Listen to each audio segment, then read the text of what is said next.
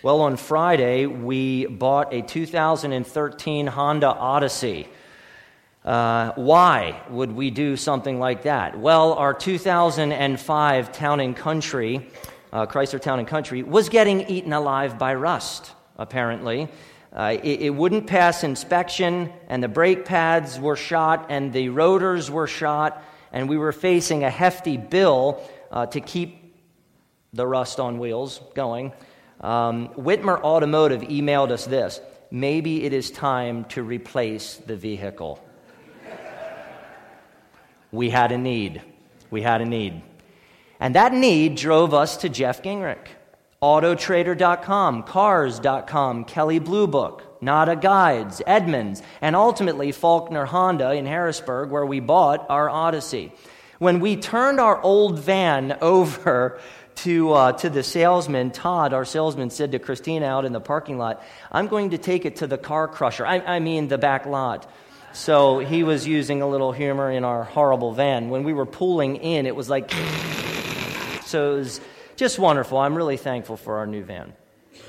Our need drives us to that which can meet our need. We ignore many things because we just don't have a need. One time Jesus said, Those who are well have no need of a physician, but those who are sick. I came not to call the righteous, but sinners. If you consider yourself in pretty good moral health, you'll ignore Jesus. Your need for him will be suppressed by your own self righteousness. It's when you realize that you're infected with the terminal illness of sin that you're open to receive Jesus Christ as your treatment, cure, and life. Our need drives us to that which can meet our need. This sermon doesn't have to make you feel guilty, miserable, or depressed. I want to say that at the beginning. So you, so you have to listen until the end. I'm going to hold up a mirror for you to see how wicked you are apart from Christ. This is not a pat yourself on the back message. You can hear those in plenty of other churches. This is a blast of needed truth, but not for the purpose of making you feel guilty, miserable, and depressed, but to awaken greater thankfulness in you for Christ's rescuing work in your life. I want to highlight your need first.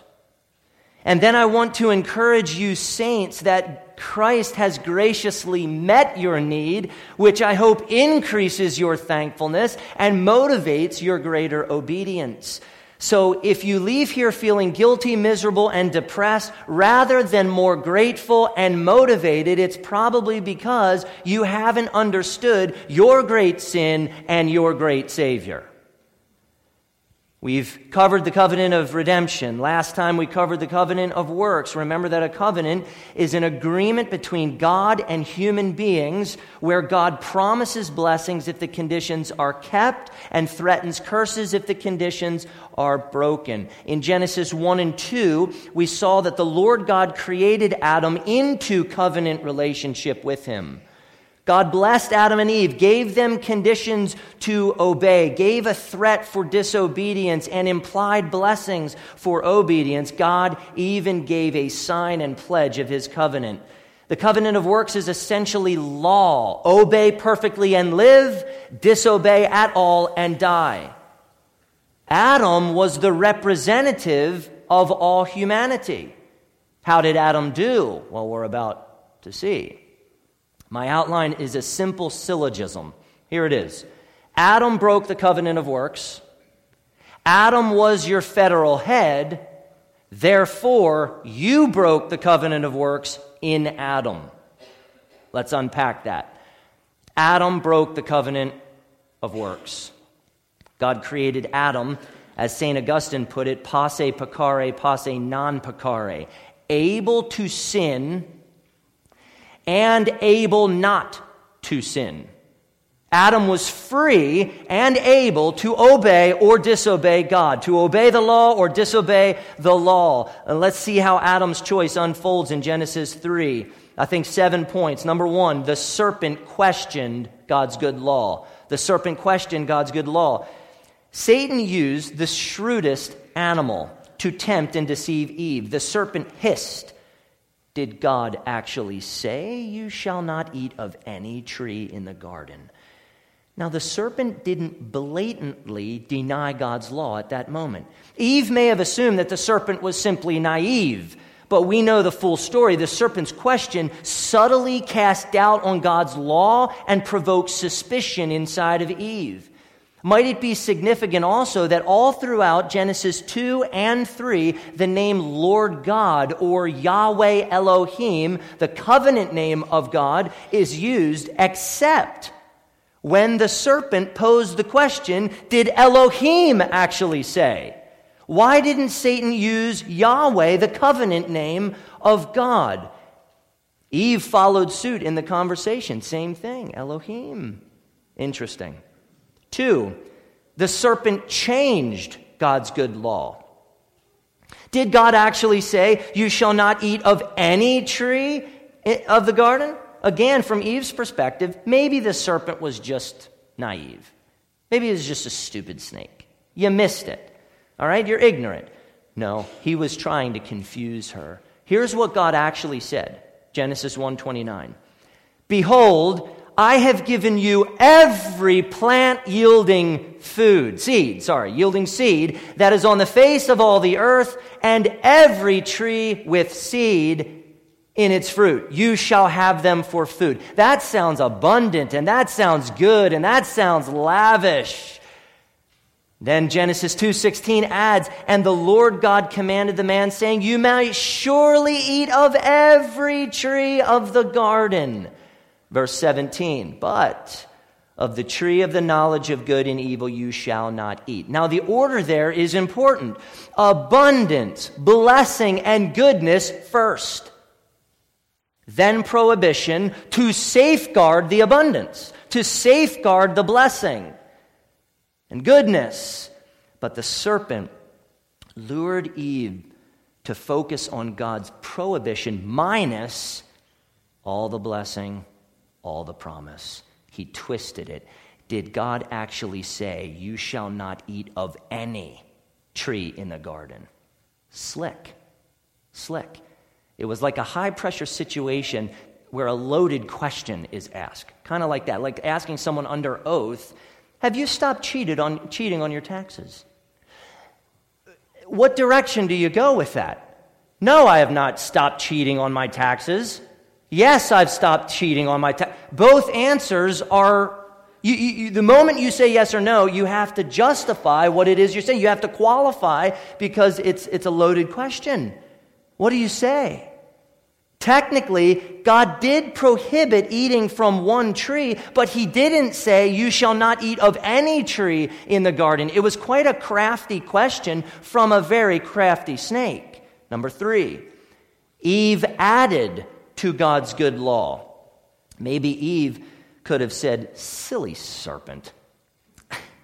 God is abundantly good and kind to provide me and my husband with all this delicious fruit from all these amazing plants and trees. We're grateful. Our Father is withholding from us the, the tree of the knowledge of good and evil because He loves us. He loves us and, and He wants us to live and He wants us to flourish here with Him in unbroken fellowship with Him. We don't want that to change. Eve's response just somehow seems void of God's abundant provision and promise. We may eat of the fruit of the trees in the garden, but God said, You shall not eat of the fruit of the tree that is in the midst of the garden. More importantly, Eve added to God's command, Neither shall you touch it, lest you die. That's not exactly what God said. That is not what he said. And maybe it was a good idea. Hey, I'm not even going to touch the tree, okay? I'll just stay back. Maybe that's a good idea, but that's not exactly what God had said. That's going farther than what God had said. Why did Eve add that little phrase? And I think she was on a slippery slope already. Every Eve evil is either a reduction, addition, or distortion of God's good law. God's good law must never be tampered with, period. You don't touch it. It is as it is. And if it is tampered with, devastation is going to ensue. It's to follow. Number four, the serpent denied God's good law. Verse 4 But the serpent said to the woman, You will not surely die. At that point, the, the conversation should have been over. Done. Eve should have killed the serpent or at least told it, Stay, okay? I will be right back. Just let me consult with God and my husband to figure out what to do with you. At that moment, God's covenant promises and blessings should have been front and center for her, and she should have exercised dominion over that treacherous serpent. Instead, she abandoned her calling to have dominion over the serpent and considered the blasphemous promise of the snake. Number five, the serpent attacked God's goodness.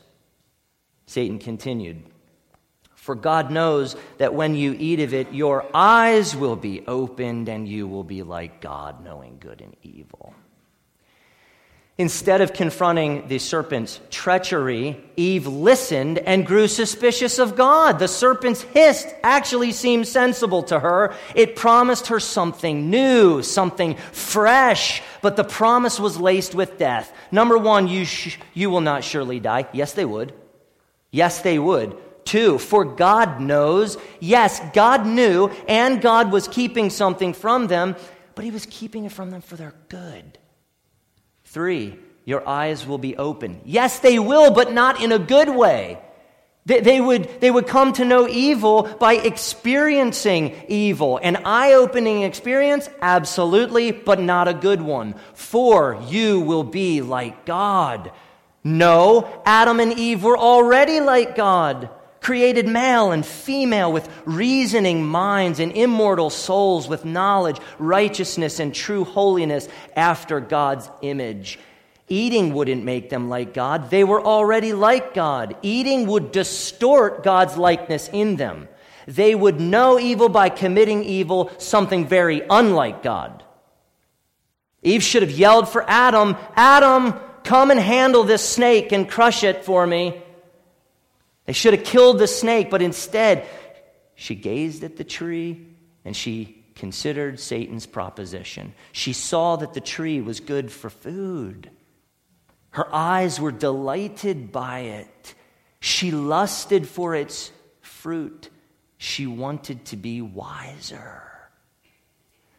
The goodness and trustworthiness of God were attacked. Satan made it seem like God was maliciously withholding something good isn't it true that sin grows in the soil of ingratitude and unbelief? Six, Eve distrusted God's goodness and broke the covenant of works. It was a horrific scene. This is not a beautiful story. Suspicious and intrigued, Eve reached out. She took a piece of fruit. She bit. She tasted. And she sealed her own depravity and death. There were two trees in the middle of the garden. One was a sign and a pledge of life. The other was a sign and a pledge of death. Rather than gazing at the tree of life, which promised the rewards of, of covenant faithfulness, she gazed at the tree of the knowledge of good and evil, which promised death, and she wanted it. Oh, that I would taste of that tree. She wanted it more than God's promises and blessings. There, right there, is the epicenter of sin, wanting something more than God. One bite put eternal life out of Eve's reach. She was done. Satan, we just have to know this, folks. Satan is a great salesman. A great one. He makes death look desirable, like you actually want it. Eve chose death over God's goodness, God's promises, God's law, God's love. Is one taste worth it? Seven, Adam failed as the federal head of humanity by breaking the covenant of works. This is a very important point to understand. Verse 6 adds, And she also gave some to her husband who was with her, and he ate.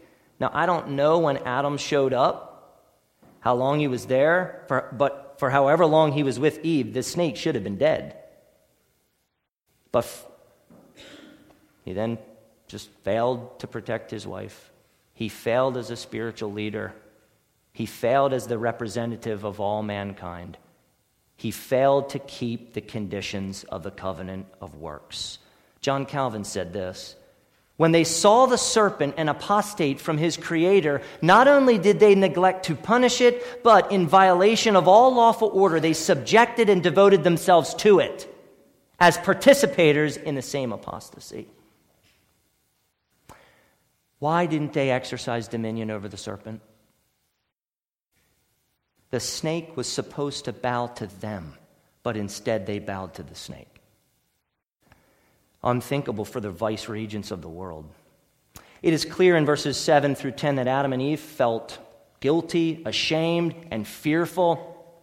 Their nakedness made them uncomfortable, so they covered themselves with fig trees. Instead of eating the delicious fruit of the fig tree, they confiscated its leaves to cover their shame. Adam broke the covenant of works, securing for himself and everyone after him physical, spiritual, and eternal death. He brought condemnation upon humanity. Now, it will help you to understand these three theological terms. They are not too fancy for you to understand original sin, actual sin, and imputed sin. Original sin is the corruption of Adam's nature which infiltrates every human being after him. Therefore, humans are born with a sinful nature. They're born with a sinful disposition, born enslaved to sin. Actual sin is sinful actions done because of original sin. We lie because we are liars by nature. We covet because we are idolaters by nature. We lust because we are adulterers by nature, and so forth.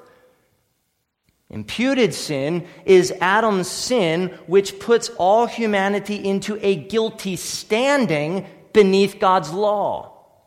Matt Perman describes the difference between imputed and original sin. He said this Imputed sin is the ruin of our standing before God and is thus not an internal quality, but an objective reckoning of guilt, whereas original sin is the ruin of our character, and thus is a reference to internal qualities. Our nature is fallen, and Adam's guilt is imputed to us, and we are guilty. Adam was our federal head, the God appointed representative of humanity acting on our behalf, and his sin not only corrupted our nature, but it put us into guilty standing before God's law, under God's law. There's a hint of Adam's federal headship in Genesis 3. In Genesis 3, 1 through 5, you is plural. But in verse 9, it is singular. Listen again, starting in verse 8. And they heard the sound of the Lord God walking in the garden in the cool of the day, and the man and his wife hid themselves from the presence of the Lord God among the trees of the garden. But the Lord God called to the man and said to him, Where are you? Singular. Why was God addressing Adam only? Well, from the context of Genesis 1 through 3, Adam was Eve's head. He bore responsibility. Eve sinned first, yet if you consider the New Testament, she's only mentioned twice in the New Testament. Adam, on the other hand, is talked about in the New Testament in great detail as the sole representative of humanity. That's interesting. The most striking place Adam's federal headship is explained is Romans 5 12 through 21.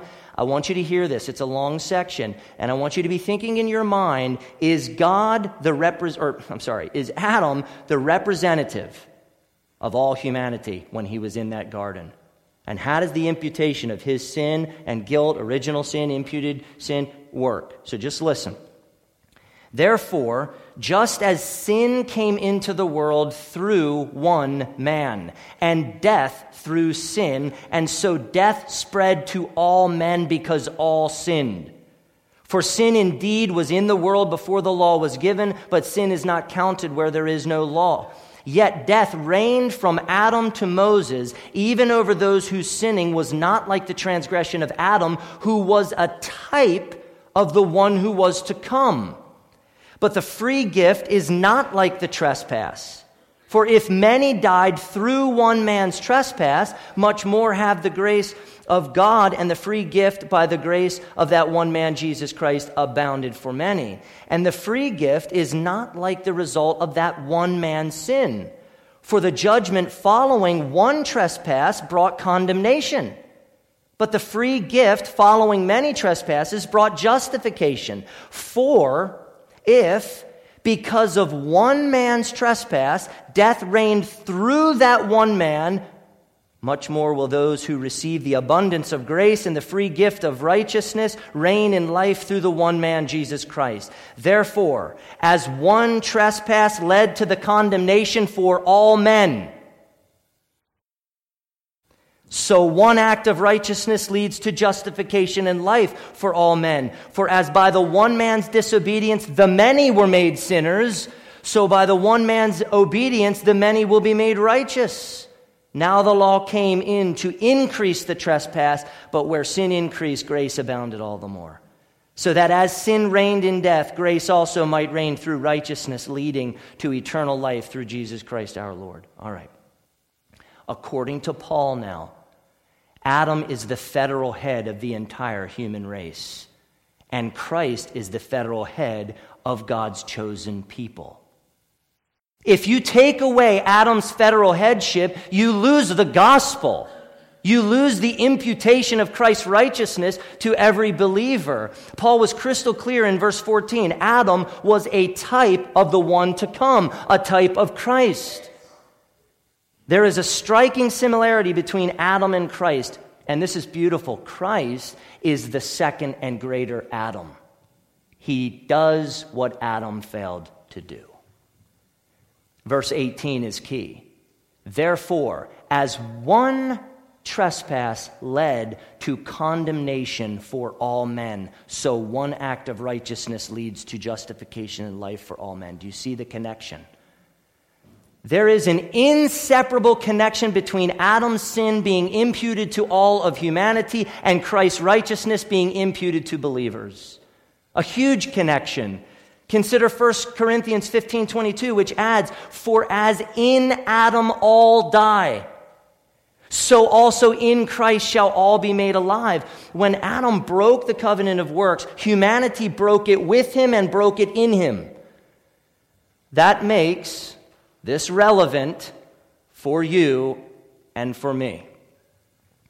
The second part of my syllogism outline is this Adam was your federal head. Adam represented you, and his sin is your sin. The Westminster Larger Catechism asks the question Did all mankind fall in that first transgression? And the answer is the covenant being made with Adam as a representative person, not for himself only, but for his descendants, all mankind, descending from him by ordinary generation, sinned in him and fell with him in that first transgression. Translate that. You fell with Adam in his transgression.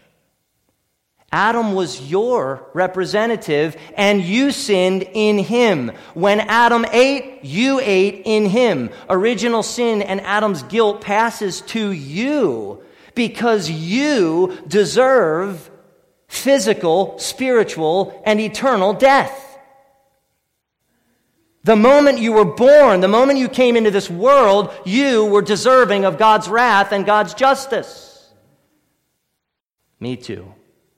And if at this moment you're tempted to think, thinking of Adam's representing you, oh no, that is unfair. Why was he the one? Why not me in the garden? I want you to just consider three simple things that I think will help humble your wicked spirit. Number one, what does God's word say about Adam representing hu- humanity? Did God say it? Number two, let's say Adam wasn't your federal head, okay? How have you done in obeying God's law perfectly here on earth since you've been alive? And three, if, and this is perhaps the most important, well, God said it, that, and we should believe it. That's the most important, probably. But if imputed sin is unacceptable to you, then the imputation of Christ's righteousness by grace through faith must also be unacceptable to you. And that makes the gospel unacceptable to you. Adam was your federal head and representative, and Adam failed. He broke the covenant of works. He freely chose death and condemnation instead of life and blessing from God. So the conclusion of my syllogism is this therefore, you broke the covenant of works in Adam. You were born into this world a covenant breaker, a law breaker by nature, and by Adam's imputed sin, you were born guilty under God's law. You were not born a blank slate. That's a lie from hell. You were not born morally innocent. That is a lie from hell. Heidelberg 5 says you are inclined by nature to hate God and your neighbor. That's original sin. That's what the Bible teaches. If you take a glass of water and you mix in a few uh, drops of poison and you mix it up really good, will you be able to then separate the poison from the water? No way. All of the water is tainted by all of the poison. So it is with you and sin. Muse on this thought. We are not sinners because we sin, rather, we sin because we are sinners. Our sinful nature results in our sinful actions. Do you understand what I'm saying? You break the covenant of works every single day because by nature you are a covenant breaker. Heidelberg number 19 says, All mankind, by their fall, lost communion with God, are under his wrath and curse, and so made liable to all the miseries in this life, to death itself, and to the pains of hell forever. Saints, apart from Christ, you have no communion with God. Because by breaking his covenant of works, you are his enemy apart from Christ. Adam's sin and guilt have been imputed to you. Therefore, you are radically corrupt, pervasively corrupt, inescapably corrupt. Apart from Christ, you are what we call totally depraved. Everything about you is evil. What does it mean to say human beings are totally depraved? It means that apart from Christ, in your natural state, you are entirely sinful, guilty, and condemned beneath God's good law. Your body is depraved. Your mind is depraved. Your emotions are depraved. And your will is depraved. And that's why you break God's law every day. Every part of you has been polluted by Adam's fall, and you are totally wicked. It's sad how many people think they are good natured and how they talk about others being good natured. He's such a good guy.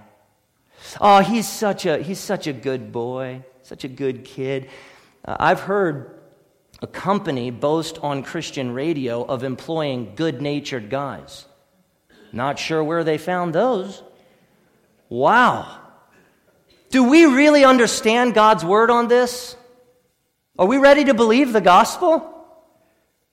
It can be hard to swallow, but Scripture and our experience confirms it. It's not only Scripture, it's also what we experience every day. Left to ourselves, we are not good natured. We are depraved, immoral, and degenerate people. Consider what God has said, and I'm going to go through this quickly just to drive home my point. Genesis 6 5. The Lord saw that the wickedness of man was great in the earth and that every intention of the thoughts of his heart was only evil continually. Genesis 8:21 The Lord said in his heart, I will never again curse the ground because of man, for the intention of man's heart is evil from his youth. Solomon said in 1 Kings 8:46, There is no one who does not sin. In Psalm 51:5 David admitted, Behold, I was brought forth in iniquity and in sin did my mother conceive me. Again, uh, uh, David wrote wrote in Psalm 58 3 The wicked are estranged from the womb, they go astray from birth, speaking lies. You understand that with toddlers and little boys. Okay, Psalm 130, verse 3 If you, O Lord, should mark iniquities, O Lord, who could stand? Ecclesiastes 7:20 Surely there is not a righteous man on earth who does good and never sins. Ecclesiastes 9:3 The hearts of the children of man are full of evil, and madness is in their hearts while they live, and after that they go to the dead. Isaiah 64:6 We have all become like one who is unclean and all our righteous deeds are like a polluted garment. We all fade like a leaf, and our iniquities, like the wind, take us away. Jeremiah 17, verse 9 The heart is deceitful above all things and desperately sick. Who can understand it? Matthew 15, 19, this is Jesus. For out of the heart come evil thoughts, murder, adultery, sexual immorality, theft false witness, slander. In Luke 11 13, Jesus looked at his disciples and he called his chosen disciples evil. Imagine hearing your divine rabbi look at you and say, You are evil. Romans 3 10 through 18. None is righteous, no, not one. No one understands. No one seeks for God. All have turned aside. Together they have become worthless. No one does good, not even one. Their throat is an open grave. They use their tongues to deceive. The venom of asps, interesting connection, is under their lips. Their mouth is full of curses and bitterness. Their feet are swift to shed blood. In their paths are ruin and misery, and the way of peace they have not known. There is no fear of God before their eyes. Folks, that's not a pretty picture. And that is a picture of you and me apart from Christ. Can you say with all of your heart and mean it, I am evil apart from Christ? Christians can say that. Christians do say that. And if we don't like our diagnosis, if you don't, I don't like how you're talking, Pastor, that offends me. And you'd rather think of yourself as good natured people, you should consider very carefully 1 John 1 8 and 10, which say this If we say we have no sin, we deceive ourselves, and the truth is not in us. If we say we have not sinned, we make him a liar, and his word is not in us. To deny the doctrine of total human depravity is to call God a liar. You have a need. I have a need. Everyone under the sun has a need. Our need is this we are shot through with sin and will die in it if we are not rescued. Our greatest need is not oxygen, it's not food, it's not water, it's not shelter, it's not love, it's not money, it's not affection. Our greatest need is to be rescued from our sick and twisted sin before we perish in it. Is there anyone who can rescue us from our sin and misery? Yes. Yes. Here's what will prevent you from leaving here after I've shouted at you feeling guilty, miserable, and depressed. You don't have to leave that way. And, and here it is. Martin Luther wrote something so profound uh, that it serves, I think, as a great connection to where I'm going. It's like the transition that just says it better than I could because Luther was awesome. Listen to this amazing insight. They cannot be humbled who do not recognize that they are damnable whose sin smells to high heaven. that's not it, but that's great. All right. He goes on, he goes on. This is what he said Sin is recognized only through the law. It is apparent that not despair, but rather hope. Do not miss that. Not despair, but rather hope is preached when we are told that we are sinners. Such preaching concerning sin is a preparation for grace, or it is rather the recognition of sin and faith in such preaching. Yearning for grace wells up with recognition of when, when recognition of sin has arisen. A sick person seeks the physician when he recognizes the seriousness of his illness. Yes, Luther. He nailed it. Our need drives us to that which can meet our need. If you don't believe what I've just yelled over the past of how many minutes, This last part where I'm going to, it's just not going to be good for you. God gave Adam and Eve gospel. In Genesis 3, Adam and Eve received curses, horrible curses for breaking the covenant of works, but God gave them gospel with grieving hearts after making a mess of humanity and a mess of the garden and a mess of the world. Adam and Eve heard God tell the treacherous serpent this I will put enmity between you and the woman and between your offspring and her offspring. He shall bruise your head, and you shall bruise his heel. That's gospel. And Adam and Eve clung to it by faith. Eve would have a child. She awaited her serpent crushing child. God promised the arrival of a seed, a son, to crush the head of Satan. God's anointed one would be born, a Savior, a son of Eve, to conquer Satan and all of his wicked schemes and lies. God would raise up a great covenant keeper, a second and better Adam who would obey God's law perfectly. Adam and Eve were saved by grace through faith in the coming of the seed and in time. God sent his son, Jesus Christ, to do what Adam failed to do what you failed to do in Adam, what I failed to do in Adam, where your federal head, Adam, failed. Where you failed, your federal head, Jesus Christ, succeeded for you. Like Humpty Dumpty, you fell off the wall and you cracked yourself to pieces. Only the king can put you back together again. God has not left us without a Savior, without one who can make us whole again, who can carry our sin and our guilt and our shame, and who can restore God's image in us. Our need of being rescued from our sin and misery drives us to the one who can actually rescue us from our sin and from our misery and from our guilt and from our grief and from our pain and gives us life and gives us joy. Your greatest need is Jesus. Allow your need to Jesus to drive you to Jesus, to find your greatest joy, to find your greatest pleasure in Jesus. Don't trust your own law keeping. Don't trust your own righteousness. It will only keep you from Jesus. You are deeply and unwaveringly assured of your salvation when you know that you have failed miserably to keep the covenant of works, but that Christ kept the covenant of works for you. When you look to the righteousness of Christ imputed to you through faith, then you are assured of your salvation and made thankful in the grace of God for all that He has done for you in Christ. Dear saints, I'm talking to you believers now. Do not be disheartened by your sinful nature and guilt. Be grateful that Christ is your righteousness.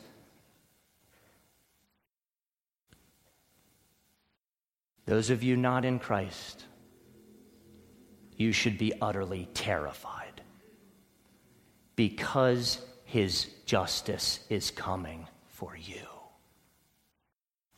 Trust Christ. Receive his righteousness by faith. The gospel changes how God sees you. Because of Christ, God no longer sees believers as covenant breakers. He's not saying, Shame on you, my child, because look at the royal mess you made. Get out of my house. That's not his tone, that's not his demeanor. He reckons his children, he reckons believers, and he sees them as faithful covenant keepers in his Son.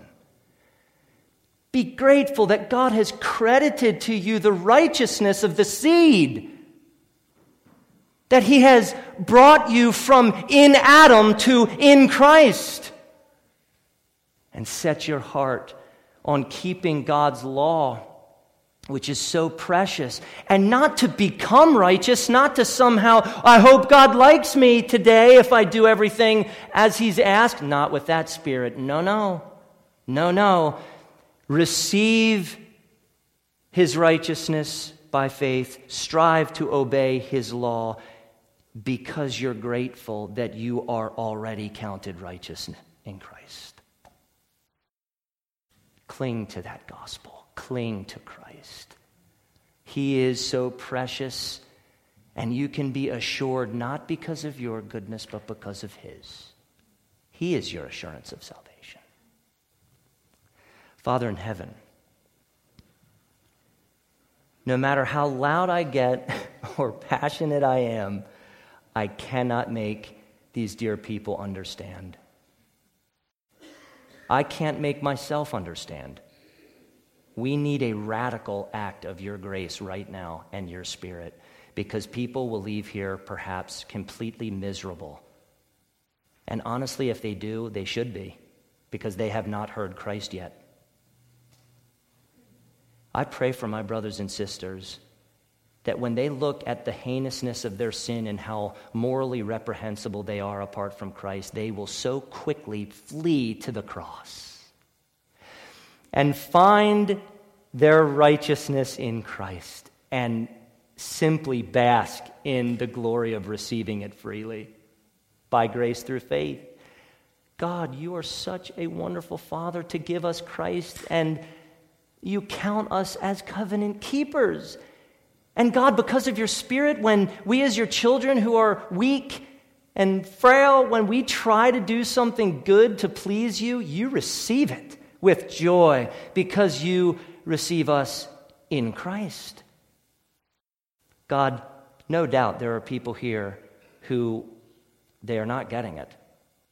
They don't understand how horrible they are. They still are holding on to their own goodness and self righteousness. Shatter it, God, with your gospel. Tell them how horrible they are. Help them to see it. And then, oh God, by your sovereign grace, lead them by your Spirit, by the preaching of your word, to come to drink from the fountain of life, Jesus Christ. Oh God, that unbelievers would come to know the glories and beauties of the covenant keeping of Christ, and that all of those blessings are theirs by faith. God, give faith, give repentance, give salvation at this moment. Help them to turn from their wickedness and trust in Christ and his perfect righteousness. And God, may we all leave here completely overjoyed that our status because of Christ and by the faith you've given us is no longer covenant breaker, but covenant keeper, because our mighty Jesus kept the covenant for us. We love you. Thank you for your law. Thank you for your gospel. Amen.